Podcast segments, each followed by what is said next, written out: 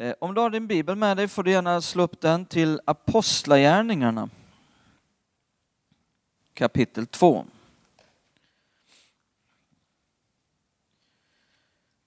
Vi har haft tre söndagar här på raken som har varit lite, där vi, det vi har talat, det vi har predikat har varit eh, ganska mycket församlingsbyggande, vision, strategi. Vi talade för ett par söndagar sedan om eh, låt barnen komma till mig. Eh, och förra söndagen talade vi om vision. Och, jag har ett speciellt tema också idag som är väldigt mycket till församlingen och, församlingsbyggande. Eh, och vi ska läsa Apostlagärningarna 2. Ska vi hitta temat. Men innan vi läser så ber vi tillsammans. Himmelske Fader, vi bara vänder våra hjärtan och våra sinnen just nu till dig. Och vi ber att du ska bara väcka våra öron till att höra på lärjungars sätt. Vi sätter oss vid dina fötter just nu, helige Ande. Det här är din församling, Gud. Jesus, du har köpt oss med ditt dyrbara blod. Vi tillhör dig. Det här är din församling. Du bygger din församling.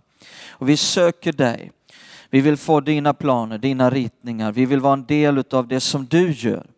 Vi vill ledas av dig.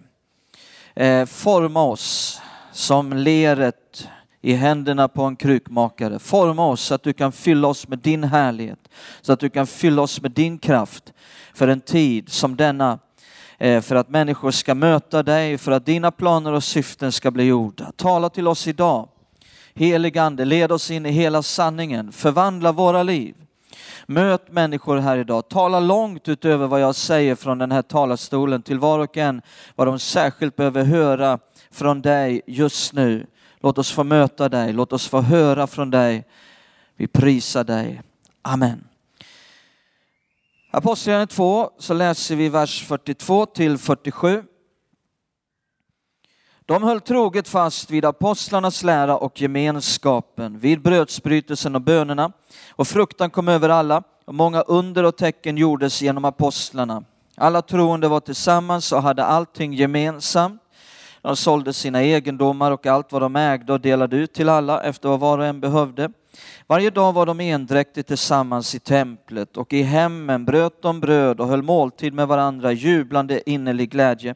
De prisade Gud och var omtyckta av allt folket och Herren ökade var dag skaran med dem som blev frälsta. Halleluja. Vilka härliga tider. Eh, mitt tema idag är eh, eh, det som vi igår förmiddag eh, hade en hel kick-off om eh, tillsammans, vi möttes cellgruppsledarna och eh, tillsammans med cellgruppsledarna igår så har vi också bytt namn på det här nu till hemgrupper. Så nu händer det stora grejer. Eh, vi pratade om hur det skulle vara. Eh, Emad har ju berättat för oss att om eh, han samlar till sin cell så kan det misstänkas vara terroristverksamhet. eh, jag skojar lite grann, men vi eh, kom fram till det igår när, när vi samtalade att, att hemgrupper kan vara kanske ett bättre namn, så det kommer att heta i framtiden. Eh, och vi hade en hel kick-off, det var fantastiskt underbart och givande och vi samtalade mycket eh, gruppsamtal och, och, det var härligt. Men jag vill ta med mig själva kärnan i det som vi talade om igår, även hit idag. Därför jag känner det, det är betydelsefullt att vi som hel församling kan eh, leva med i detta. Mitt tema är då, eh, och du ser det också i infobladet lite grann, eh, att det här är ett månadstema som vi vill trycka på lite extra i september. Dynamiken i den lilla gemenskapen. Dynamiken i den lilla gemenskapen. I Nya Testamentet eh, så hittar vi ju tre stycken församlingsbegrepp. Tre dimensioner utav detta med församling. Eh, det ena är ju då när, när, vi, när Bibeln talar om den universella församlingen. Det vill säga alla troende som någonsin har funnits, som finns i himlen, som är över hela jorden, Eh, det finns bara en sån församling. Jesus sa jag ska bygga min församling i singular. Det är den universella församlingen. Eh, men sen finns det också det andra församlingsbegreppet i Nya Testamentet och det är de lokala församlingarna. Det är plural. Och då handlar det om alla för, eh, troende på en ort. De alla troende på en ort. Sen finns det det tredje församlingsbegreppet i Nya Testamentet och det är husförsamlingen.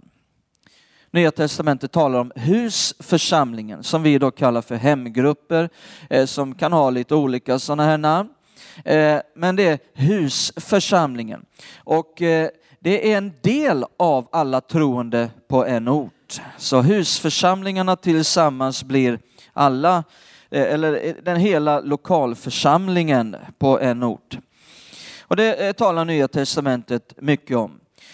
När man talar om den stora församlingen, det vill säga lokalförsamlingen, den stora lokalförsamlingen, så finns det en dynamik med den stora lokalförsamlingen. Det finns någonting som den stora lokalförsamlingen har som den lilla gemenskapen inte kan ha. Ju större den stora lokalförsamlingen blir, eh, desto bättre kan vi påverka samhället. Eller hur? Eh, jag har varit eh, pastor i, i församlingar, alltifrån en medlem när vi startade en ny församling, fem, medlem, fem medlemmar, jag har varit med när det var 10, när det var 20, när det var 30. Jag har varit med åtminstone hela vägen upp till mellan 400 och 500 aktiva eh, medlemmar. Och, jag har sett att ju större lokalförsamlingen blir, desto mer påverkar den samhället. Eh, ju större lokalförsamlingen blir, desto mer omfattande kan vi också betjäna. Eh, eh, därför att om, om en församling, en lokalförsamling bara har eh, 25 medlemmar eller 30 medlemmar så kan man inte betjäna speciellt omfattande. Därför att om den församlingen ska göra någonting så måste ju alla vara med för att det ska funka. Alla måste vara med på allting och då blir man kan man inte betjäna lika omfattande som en större lokalförsamling. Eh, eh, vi har eh, närmare 300 aktiva medlemmar i vår församling och det gör att, att vi kan betjäna mer omfattande. Alla behöver inte vara med på allting. Vi kan göra många saker samtidigt. Så det finns en dynamik i den stora lokalförsamlingen och sen är det också underbart att det finns en glädje i att vara många. Jag gillar det i alla fall och känna den här känslan. Vi som tror på Jesus, vi är många. Det är härligt att samlas på det sättet. Eh, så det finns en dynamik i den stora lokalförsamlingen. Som jag sa igår, eh, Lasse Nyléns eh, gamla sång, vi som tror på Jesus, vi blir bara fler och fler. Kan ni den? Vi blir fler och fler, vi blir fler och fler. Vi som tror på Jesus, vi blir bara fler och fler. Vi blir fler och fler. Liksom. Så det, det, det finns någonting härligt i den stora lokalförsamlingen. En dynamik som, som den lilla gemenskapen inte har. Kan inte ha. Men nu är det inte det vi ska tala om, utan tvärtom. Det finns någonting som den lilla gemenskapen har, en dynamik som den stora inte har. Eller som saknas delvis åtminstone. Eh, inte har det fullt ut eller det saknas helt. Eh, och det är det jag vill beskriva och då kommer vi att förstå den oerhörda vikten utav den lilla gemenskapen, hemgruppen. Eh, den, jag ska beskriva det i några snabba punkter. Dynamiken i den lilla gemenskapen. Den första eh, punkten är att de blir nycklar i tillväxttider. Hemgrupper blir nycklar i tillväxttider. Vi ser här i det här kapitlet, vi läser det igen i vers 42, Apostlagärningarna 2, 42. De höll troget fast vid det fanns någonting som de höll fast vid. Vad var det? Jo, apostlarnas lära och gemenskapen vid brödsbrytelsen och bönerna. Man kan se fyra saker här. Man kan också se två primära saker som de höll fast vid. Eh, och de första två som nämns där är att de höll fast vid apostlarnas lära och gemenskapen. Sen om man hoppar ner till vers 46 så ser man att de möttes på två platser. I vers 46 så står det, varje dag var de endräktigt tillsammans i, var var de tillsammans? I templet. Och i hemmen bröt de bröd och höll måltid med varandra i jublande innerlig glädje. Så de var tillsammans varje dag i templet och i hemmen. Så de höll fast vid två saker, apostlarnas lära, gemenskapen. De fanns på två platser, i templet och i hemmen. Låt mig då fråga, apostlarnas lära, var fanns apostlarnas lära? I templet eller i hemmen? I templet. Självklart bar man med sig det ut till hemmen, men det fanns framförallt i templet. Där var apostlarnas lära, de undervisade. Gemenskapen då? Var fanns gemenskapen? I hemmen. Det fanns naturligtvis också i templet lite grann, men den stora gemenskapen var i hemmen. Hembaserade gemenskaper. Och detta står det, det höll de fast vid. Det man håller fast vid, det är viktigt.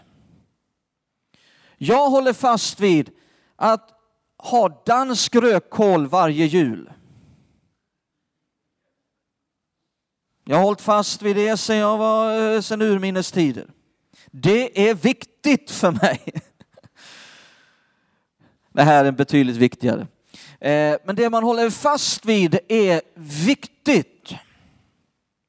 Och vad är det då som är viktigt? Apostlarnas lära i templet och gemenskapen i hemmen. Eh, och jag skulle vilja kalla det här för nycklar. Det de höll fast vid blir nycklar. Och här ser vi hur församlingen växer oerhört. Varje dag ökade skaran med de som blev frälsta, står det. Eh, och, och de här två sakerna blev nycklar i de här tillväxttiderna att hålla fast vid.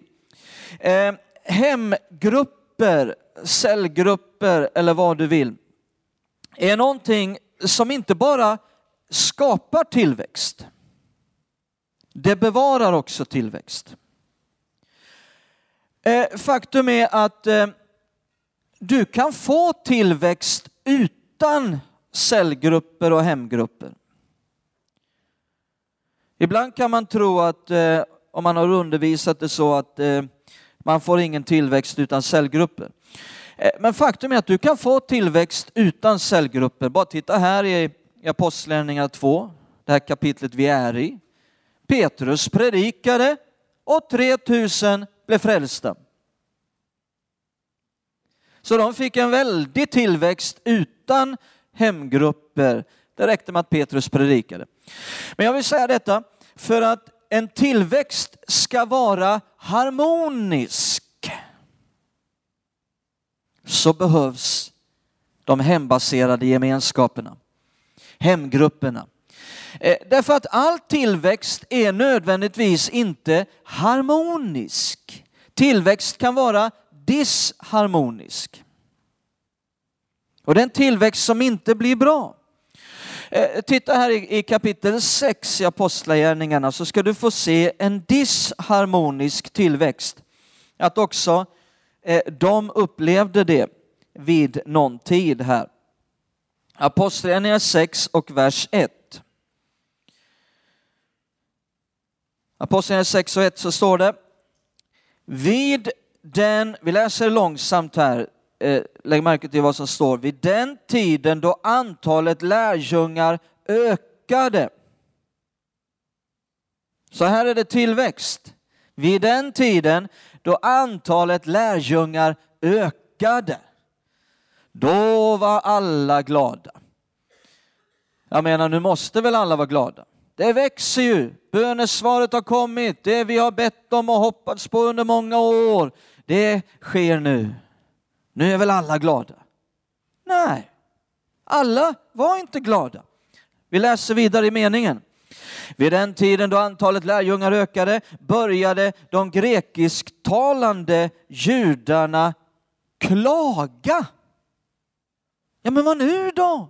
Vad ska ni klaga för? Vi växer ju, titta här det är framgång. Sluta gnäll och klaga. Vad klagar de över då? Jo titta, de börjar klaga på de infödda judarna över att deras änkor blev, vadå? Förbisedda. Förbisedda. Kan alla säga förbisedda? De blev förbisedda vid den dagliga utdelningen. Och det här är något som kan hända vid en kraftig tillväxt. Det är att människor känner sig plötsligt förbisedda. Icke sedda. När det tar fart, när det börjar växa, det börjar komma mycket folk, så kan människor uppleva det på det här sättet att det är ingen som ser mig längre. Förut så hade pastorn alltid tid med mig. Och han, han pratade med mig jämt och såg mig och nu har han aldrig tid mer. Han verkar ha så bråttom och springer hit och dit. Och de där äldste, de har heller inte tid med mig längre. Det är ingen som har tid att prata med mig. Man känner sig icke sedd eller förbisedd eller kanske icke behövd. Nu är det så många, jag behövs inte längre. Det kanske inte ens är sant men känslan är där. Och hur, ska vi, hur ska vi lösa det här då? Hemgrupper. Husförsamlingen, om jag nu använder samma uttryck som i Nya Testamentet. Eh, eh, husförsamlingen. Där blir jag inte förbisedd. Där är det alltid någon som ser mig. Där behövs jag. Det är nyckeln. Nycklar i tillväxttider. Nästa punkt. Dynamiken i den lilla gemenskapen, hur mer kan vi beskriva den? Nummer två, de säkerställer en fungerande herdetjänst. De säkerställer en fungerande herdetjänst. Du vet, vi i det yttersta ledarskapet i församlingen, i äldsteteamet och så här. Vi skulle kunna eh, försöka dela upp hela församlingen på äldste. Och eh, det har funnits försök och man har försökt det här i historien på olika sätt. Kanske att en äldste bor i det geografiska området och ska täcka in 20-30 stycken där och så någon annan ska ta dem här och så delar man upp hela medlemsregistret så här på de äldste. Eh, och det är en bra tanke, men som har svårt att fungera i praktiken. Och, det beror eh, eh, mycket på att, att herdetjänst fungerar utifrån relation. Personlig relation. Och, och, vad som inträffar är att det, det också finns en, en, en, eh, nackdel i detta, det är ju att när en församling växer och det blir tillväxttider, ja då måste man öka på äldsteteamet så snart är det 25 och sen är det 30 äldste och så här för att vi ska klara av det här. Eh, som dessutom ska sitta och leda hela totalförsamlingen och det blir till slut en klumpig apparat. Eh, så det, det, finns baksidor på det här. Eh, men framför allt det här att man leder utifrån en personlig relation och eh, det är också så här att tittar man på vårt äldste team, 20 stycken härliga, underbara människor. Men eh, inte alla känner sig bekväma med att kontakta människor som man inte har en relation till. Vissa eh, av våra eh, ledare, de, eh, de har sån enorm förmåga. De kan prata med vem som helst, hur mycket som helst och känner sig inte obekväma i den här rollen och det är härligt. Men inte alla är sådana. Utan man ska ringa en människa som känns som vilt främmande, fråga hur de mår och så vidare och det finns ingen relation där så det kanske bara blir ett samtal och sen blir det inget mer. Och Det här brukar vara det som blir, därför att det finns inte relation. Personlig relation, herdetjänst fungerar bäst utifrån personlig relation. Eh, och, och vad är lösningen? Hemgrupper. Jag märkte direkt jag kom hit eh, efter vid årsskiftet. Det dröjde inte många dagar förrän det fanns cellgruppsledare som ville träffa mig, prata om sin cellgrupp. Eh, någon människa eller människor i deras cellgrupp eh, som de vill få råd. Hur ska vi göra? Hur ska vi tänka? Det är människor som man bär när de inte orkar gå. Som man själavårdar, som man ber för i timmar för sig själv. Som man samtalar med jättemycket. Människor som går igenom svåra tider i sina liv, som har problem i sina liv och så vidare. Här ser man ett väldigt genuin herdetjänst. Och därför så är det så här att, att våra hemgruppsledare utgör ett väldigt viktigt ledarskikt i församlingen. Det är en väldigt viktig grupp ledare som utför sann herdetjänst. Ett slags herdeskikt som behöver stå i nära kontakt med det yttersta ledarskapet som ansvar för helheten i församlingen. Eh, jag märkte också i, i eh, samma, inte bara här utan på varje ställe där jag varit pastor, i Falun där vi startade en ny församling. Vi blev fem medlemmar, vi blev tio medlemmar, vi blev 20, 25. Eh, när vi var 15 medlemmar, då hade vi personlig relation med, med var och en. Och vi var som en liten husförsamling. Eh, men när vi märkte någonstans vid 25-30 medlemmar att den där naturliga relationen eh, och kontakten med var och en började avta. Och vi sa, hur ska vi göra? Vi måste starta hemgrupper, vi kallar dem för agapegrupper.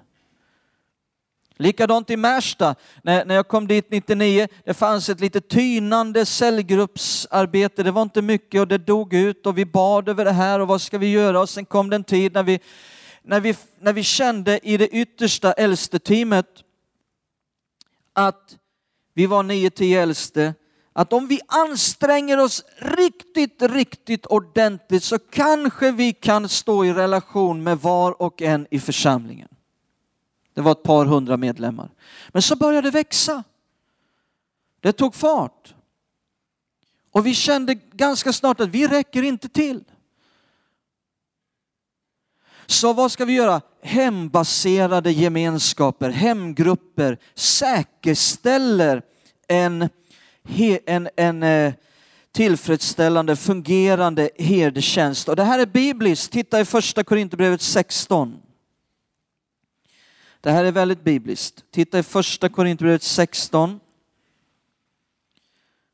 och vers 19.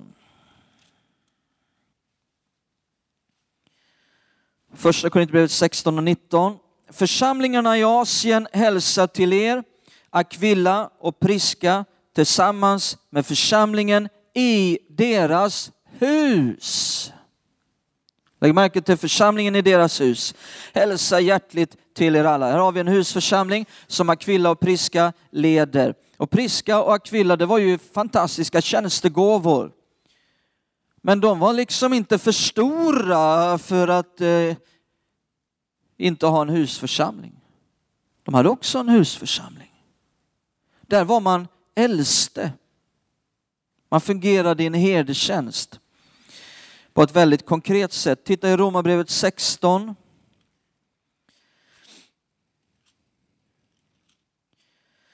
Romarbrevet 16 och vers 5. Där står det, hälsa också församlingen som kommer samman i deras hus. Återigen, husförsamling eh, och så vidare. Här har vi ytterligare ett exempel på husförsamling. Eh, och så var det då på en ort så fanns det många husförsamlingar. Varje husförsamling hade sin ledare och det här var det samlade äldsteskapet på orten. Det var de som hade sin husförsamling.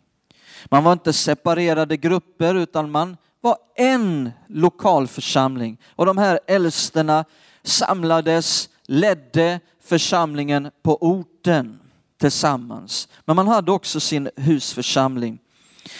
Eh, låt oss gå vidare. Hur, vad mer kan vi säga om dynamiken i den lilla gemenskapen? Jo, de, nummer tre, stänger till bakdörrarna. De stänger till bakdörrarna. Utan husförsamlingar i en lokal församling Eh, så finns det stor risk att det står stora bakdörrar på vid gavel rakt ut ur församlingen. Speciellt i tillväxtskeenden, speciellt när en församling börjar bli lite större. Eh, därför att i en stor grupp människor, i en stor lokalförsamling, så är det lätt att bli ensam. Det är lätt att bli ensam. Det, det, är en sak att vara ensam där det inte finns några människor. Som jag sa igår, va, att om du har ett torp eller en sommarstuga och du åker ut till det här torpet långt ute i skogen och där sitter du ensam så är det ingen som sitter där och, och, och beklagar sig och, och känner, oh vad ensam jag blivit. Vad jobbigt det här var att vara så här ensam här. Utan man förstår ju det och man har själv valt det. Det är en helt annan sak att vara ensam där det är massor med människor. Kanske, säkert har vi alla upplevt det vid något tillfälle. Och det kan vara i så många olika sammanhang. Det kan vara i en stor pastorskonferens.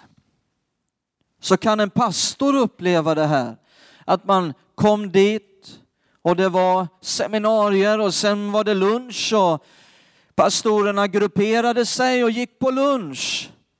Men den här pastorn blev ensam och fick gå och äta sin lunch ensam och kände här är inte kul att vara. Det spelar ingen roll hur bra seminarierna var, det var inte roligt. Det kan vara det, det, lilla barnet i skolan, det kan vara på jobbet, det kan vara på så många olika eh, ställen där just den här känslan inträffar av ensamhet. Och, och upplever man detta, då försvinner man ut.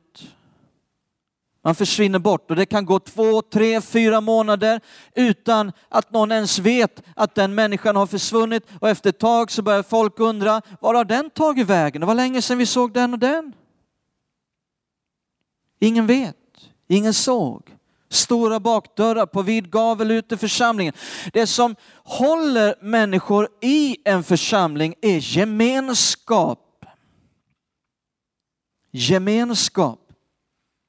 Du har säkert träffat eh, sådana här kristna, man möter dem, de är med i en församling någonstans och varje gång du möter dem så klagar de över sin församling. Åh, det är så torrt. Och pastorn kan inte predika. Och det händer ingenting. Och ingen har blivit frälst på många år. Och inget händer och det är så eländigt. Och, och, och sen, sen går det ett år och du träffar dem, de säger samma sak. Efter fem år, tio år senare, du träffar dem, det är så torrt.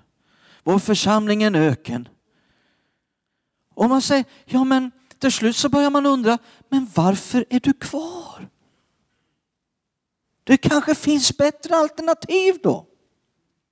Ja men du vet, säger de, jag har så djupa relationer. Vi känner varandra. Och det är en oerhört viktig faktor i att vara kvar i en församling. Därför att motsatsen är också sann. Anledningen till att man kommer med i en församling kan vara väldigt olika. Det kan vara att pastorn är så snygg. Nej, jag bara skojar. Det kan vara att eh, det finns en sån barnverksamhet som man som förälder känner, mina barn ska få vara med här. Det här vill jag prioritera, här ska jag vara med. Eller visionen var så bra, eller mötesvärdarna var så duktiga, eller det sociala engagemanget var så fantastiskt, eller det var sån enormt musikliv, eller eh, de predikar så bra i den där församlingen, där ska jag vara med. Så det finns olika saker som gör att, att folk dras till en kyrka.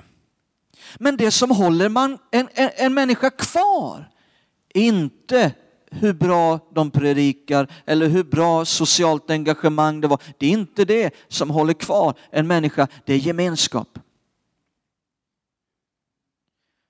De kan predika hur bra som helst, får man ingen gemenskap efter tre, fyra månader så är man borta. Gemenskap. Att jag inte känner mig ensam. Och har vi bara en stor församling så kan det här fallera. Hur ska vi lösa det här?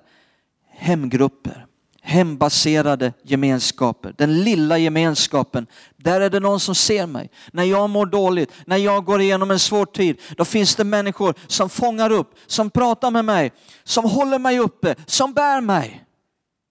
Jag ramlar inte ut genom en bakdörr, för ingen såg. Ingen kände med mig så vidare. Hembaserade gemenskapen. Nummer fyra. Kristi kropp kan fungera avsevärt mycket bättre.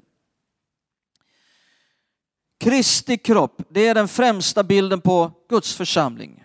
Det finns många bilder. Vi är en, får, en jord med får, vi är ett vinträd, vi är som en brud, kanske en armé, vi är ett skördeteam. Det finns många sådana här bilder på Guds församling.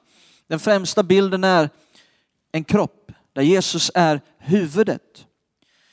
Och det finns en väldig tanke från Gud. Guds plan är inte att ha en tusenkonstnär, en slags andlig medicinman, eh, någon som ska göra allting. Nej, Gud vill ha en kropp med lemmar som styrker varandra, som stöder varandra, som står med varandra och som har olika uppgifter och tjänster. Det är Guds plan. För att hans plan ska utföras, för att Jesu verk ska utföras, för att människors liv ska bli förvandlade, så behövs en kropp som fungerar. Och om allt vi har är gudstjänst och en kyrkobyggnad så kommer inte Kristi kropp att fungera på det sätt som Gud har menat. Och det finns ett ord i Nya Testamentet som hela tiden kommer tillbaka, det är ordet varandra. Varandra, varandra, varandra, varandra står det genom hela Nya Testamentet. Och ofta när ordet varandra nämns så är det Kristi kroppstanken som tydliggörs. Låt oss se några snabba sådana bibelställen. Hebreerbrevet 10. Hebreerbrevet 10. I Hebreerbrevet 10 24, vers 24 så står det Låt oss ge akt på varandra och slå varandra i huvudet med Bibeln när någon gör något fel. Eh, nej, så står det inte. Låt oss ge akt på varandra och uppmuntra varandra. Vi alla behöver uppmuntran. Uppmuntra varandra till kärlek och goda gärningar. Det står inte här att pastorn ska ge akt på alla. Du vet, då kan det inte vara speciellt många medlemmar om det ska, vara, om det, det ska fungera. Det står inte att pastorn ska ge akt på alla och pastorn ska uppmuntra alla. Pastorn får vara med. Tack och lov. Han får vara med på ett hörn. Och han får också vara med och uppmuntra. Eh, eh, men om det ska bli något bra gjort här, då måste alla vara med.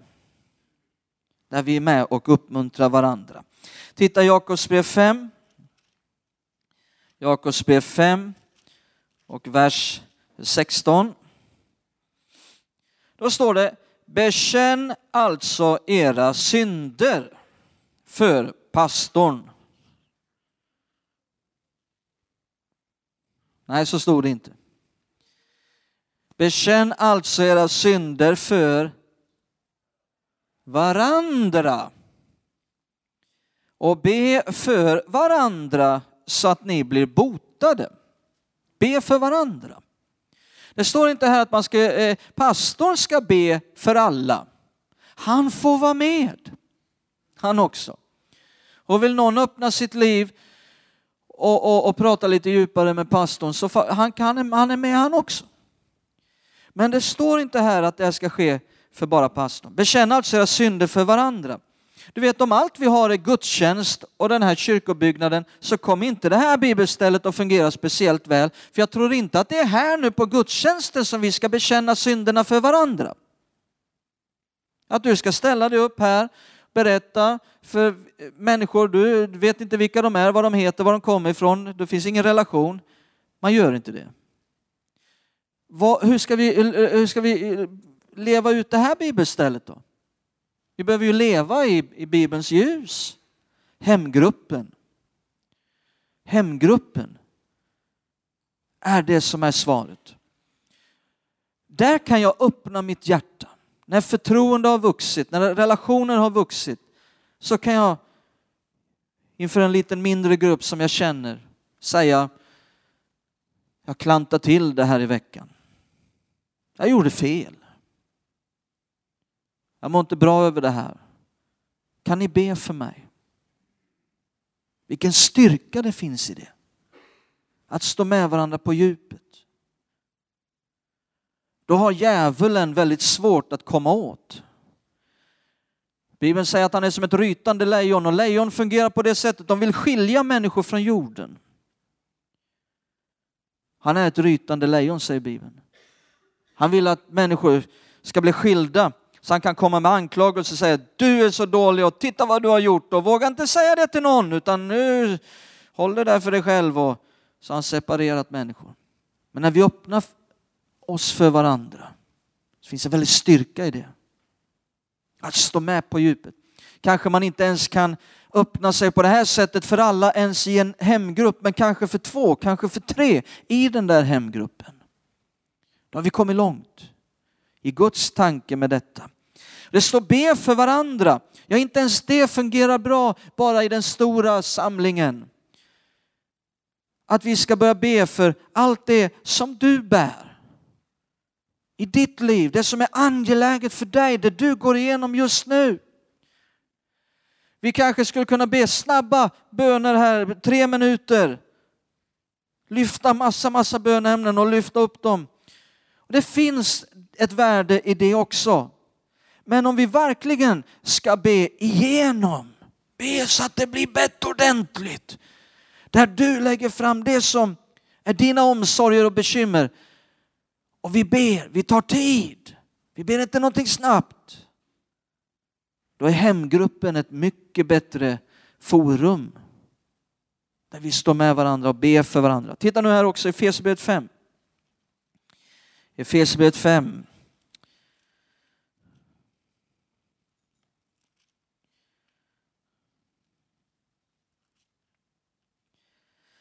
Så i vers 18 och 19, berusa er inte med vin, sådant leder till ett liv i laster, låt er istället uppfyllas av anden så att ni talar till varandra med salmer och hymner och andliga sånger och sjunger och spelar för Herren i era hjärtan. Låt er uppfyllas av anden och tala till varandra. Det är också svårt att se, äh, ske i, i den stora samlingen att här, alla som, eh, här kan alla bli fyllda av anden och sen börja tala, alla börjar tala. Hemgruppen är ett mycket bättre forum. Kanske det är första gången man blir fylld av Guds ande och vill börja profetera. Ja, då kan det vara bättre att pröva sina vingar i hemgruppen. Jag tror inte ens många vågar pröva sina vingar i den stora lokalförsamlingen. Första gången man ger ett budskap i tungotal med uttydning. Men i den lilla hemgruppen, där kan jag pröva mina vingar, fyllas av anden. Och blev 30 procent fel och 70 procent blev rätt, ja då tar vi de 70 procenten och prisar Gud för det. Är ni med? Så kan man utvecklas i detta. att fyllas av anden och utvecklas i gåvor. Titta här i Judas brev, vers 20. Judas brev, vers 20. Då står det, men ni mina älskade skall uppbygga varandra på er allra heligaste tro. Be i den helige ande. Det står inte här att pastorn ska uppbygga alla på deras heligaste tro. Han får vara med han med och ska uppbygga människor på deras allra heligaste tro. Men om det ska bli något ordentligt gjort så behöver vi göra det varandra. Uppbygga varandra. Och det blir också svårt i den stora, stora samlingen att alla är med. Men i hemgruppen, där kan vi uppbygga varandra på vår allra heligaste tro. Så att när man går därifrån så känner man sig styrkt i sin tro. Uppfräschad i sin tro. Finns det ett värde i det? Visst finns det ett värde i det. Nummer fem. Möjligheten att ta hand om nyfrälsta ökar dramatiskt i den lilla gemenskapen. Bibeln säger att de som blir frälsta är som andliga bebisar. Och hur är det med bebisar? Ja, jag har ju fått några stycken. Fem bebisar har framförallt min fru. Jag har mest tittat på, men, eh, men sen har jag varit med och tagit hand om dem. Och jag har varit med och välkomnat fem stycken egna bebisar till världen. Underbart. Och hur är det när en bebis kommer till världen? De ska helst inte in på en uppfostringsanstalt med 200 andra små bebisar och tre, tre stressade tanter som försöker ge alla de här bebisarna den uppmärksamhet de behöver. Bebisarna kommer inte att få den uppmärksamhet de behöver och bebisar kräver uppmärksamhet. Har ni lagt märke till det? Hela världen måste stå still för nu är jag hungrig. Ah! Ja, då måste storebror vänta. Alla måste vänta. Det, allting stannar för nu är det det här som... De kräver uppmärksamhet och ska ha uppmärksamhet. Och nyfrälsta andliga bebisar behöver uppmärksamhet. Vill ha uppmärksamhet, kräver uppmärksamhet, ska ha uppmärksamhet. Jag berättade igår om en hemgrupp vi hade i Falun. Ledarna kom till mig och så sa de, vi har det lite jobbigt nu här, vi har problem i vår, vår hemgrupp, i vår agapegrupp och vi vet inte hur vi ska lösa det här och vad vi vill prata med dig. Ja, vad är det då? Ja, det är två stycken nyfrälsta här. De har kommit med hos oss. Och de har så mycket frågor. Så de tar över. Och de andra känner att de får inte ut någonting längre av det här. Och det är ju så på sån enkel och banal nivå tyckte de då. Det var inga djupa frågor utan det var kanske, var, var, ja vi fattar inte Johannes 3 och 16. Eller treenigheten, förklara treenigheten. Ja, det här ställer krav nu på ledarna att de själva begriper treenigheten. och de har så mycket problem och de ställer till med problem också under veckan och sen kommer de med det. Ja men sa det är ju precis så det ska vara. Det här är ju helt underbart att höra. Ni är ju mitt inne i flödet. Grattis! Jag menar, man har varit frälst i 20-30 år så kanske man inte behöver fundera mer på vad den gula hästen i Uppenbarelseboken betyder. Man kanske inte behöver ännu mycket mer liksom absorbera, titta på mig. Utan nu kanske det är dags att göra någonting för någon annan. Ta hand om en bebis, växa upp. Det är dags att föda barn. Ja, visst. Och ta hand om dem. Om de gör ner sig i veckan så byt blöjor i hemgruppen. Om de klantar till dem, de har problem och deras gamla människa innan de blev frälsta, det vet vi väl allihopa vi som har blivit frälsta, att vår gamla människa ställde till väldigt mycket som vi fick dras med sen när vi blev frälsta. Någon behöver hjälpa till. Lärjungaträning av nyfrälsta. Därför att de ska inte i den stora samlingen, ja där kan de inte få den här uppmärksamheten. Men i den lilla hemgruppen, där kan de få uppmärksamheten. Åh, vilken kamp mot klockan jag har. Titta nu här nästa. Husförsamlingen ökar den evangelistiska kraften. Husförsamlingarna, hemgruppen ökar den evangelistiska kraften. Eh, allt vi gör i vår församling så vill vi tänka, hur kan någon bli frälst? Det är det viktigaste. Det är det här Jesus dog för. Han gav sitt blod för detta. Han uppstod för detta, att människor ska bli räddade, att människor ska bli frälsta och få himlen som sitt hem. Det här måste vara det viktigaste för oss och därför hemgrupperna, husförsamlingen bär också uppdraget, inte bara den universella församlingen, inte bara den stora lokalförsamlingen, också husförsamlingen bär uppdraget från Herren att gå ut i hela världen, göra alla folk till lärjungar. Men husförsamlingen behöver inte tänka, hur ska vi vinna hela Skövde? Nej, husförsamlingen kan tänka, hur kan vi vinna en? En. För Guds rike. Ja men det lät fjuttigt Sven. Ja men vi har minst 20 hemgrupper i vår församling. Om alla vinner en på ett år, då är vi redan igång och gör mycket i den stora lokalförsamlingen. En. En. Vi ska inte sträcka oss över mer än vad vi kan gripa i vårt hjärta. Behöver inte tänka på 200, en. Så den första frågan som man behöver samtala om i varje hemgrupp är, kan vi vinna en?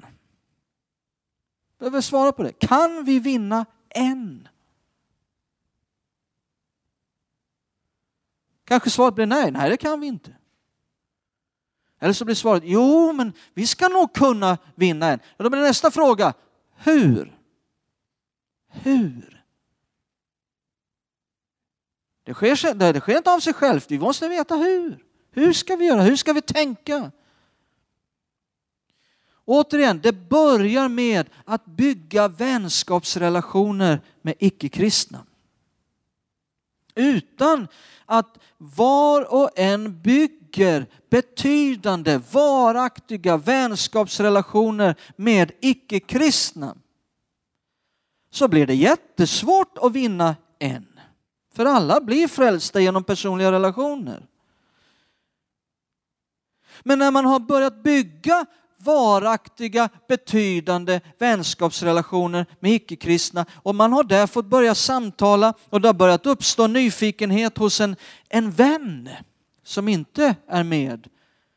Då blir det enklare att säga, vi möts hemma hos oss varannan vecka, vi läser Bibeln och vi, vi ber tillsammans och vi har kul tillsammans, käkar lite gott och har roligt. Va? Du är välkommen! Ja, visst, jag ska nog haka på. Tack för att jag får komma. Tack för att du bjuder in mig. Så det börjar alltid med att bygga varaktiga betydande vänskapsrelationer. Men sen när det då kommer med en utifrån, en icke-kristen, då behöver man också veta hur ska vi göra då? Som du som hemgruppsledare, eller ni har planerat och ni har bestämt i hela hemgruppen att vi ska studera statyn i Daniels profetia. Och det kommer in en som inte är frälst men som är väldigt nära och överväger det här att bli ett Guds barn. Då får ni vara spontana och lägga åt sidan statyn i Daniels profetia. Jag säger inte att det inte är viktigt att begripa det, men nu är det dags att betjäna. Ta något som är relevant för den icke-kristne. Och inte bli tagen på sängen så här, vad ska vi nu göra? Utan ha lite förtanke. Ha en plan. Så här gör vi då. För nu är det här som är det viktigaste. Så vi vill utvecklas åt två håll i den här församlingen. Det är min sista punkt, jag bara nämner den nu snabbt på en minut. Ursäkta, jag har tagit, på, tagit lite mer tid än vanligt. Men jag känner det är viktigt att ta lite extra tid just för att det handlar om att bygga församling. Hur ska vi göra? Vi vill ha en utveckling åt två håll. Vi vill utvecklas mot att bli större som lokalförsamling så att vi kan påverka samhället mer. Så att vi kan betjäna mer omfattande. Så att mer människors liv kan bli förvandlade. Så, eh, men vi vill också utvecklas mot att bli mindre. Och hur kan vi utvecklas mot att bli mindre? Jo, genom att de här punkterna som jag listat upp här, dynamiken i den lilla gemenskapen, att den levs ut starkt och kraftigt, då blir vi mindre. Det finns en församling i USA som har en slogan som jag hörde för över 20 år sedan. Som säger Big enough to serve you, small enough to know you. Big enough to serve you, small enough to know you. Det vill säga, vi vill vara tillräckligt stora för att betjäna dig och tillräckligt små för att känna dig. Tillräckligt små för att känna dig. Och jag tror också att alla behöver vara med. När vi har träffat för nya medlemmar så säger vi att ska man vara med i församlingen här så är man med i en hemgrupp. Det är det här vi prioriterar. Söndagens gudstjänst och hemgrupp. Har man sen tid över kan man vara med i en verksamhet. Engagera sig på något sätt, men inte tvärtom. Det börjar inte med att engagera sig i en verksamhet, men man är aldrig med på gudstjänst. Man engagerar sig i en verksamhet, men man är inte med i en hemgrupp. Utan gudstjänsten, där vi möts tillsammans, prisar Gud och tar del av Guds ord. Och hemgruppen, det är Nya Testamentets ordning. Sen kan man, om man har tid över, vara med i en verksamhet. Jag tror att alla behöver vara med. Om de här, den här dynamiken som jag beskrivit i dem, den verkligen ska fungera som Gud har tänkt och bli de nycklarna som Gud har menat, då behöver alla vara med. Om bara en tredjedel är med, då kommer det att vara väldigt haltande, den här dynamiken jag har beskrivit. Det Gud har tänkt. Det kommer att bli väldigt haltande. Man kanske, någon kanske säger, ja men jag har i min vänskapskrets och bland mina vänner, där har jag vad jag behöver och jag, jag behöver inte vara med i någon hemgrupp, för jag har det så bra ändå. Jag blev styrkt i min tro ändå. Och så vidare. Ja, men det är ju fantastiskt att det är så för dig.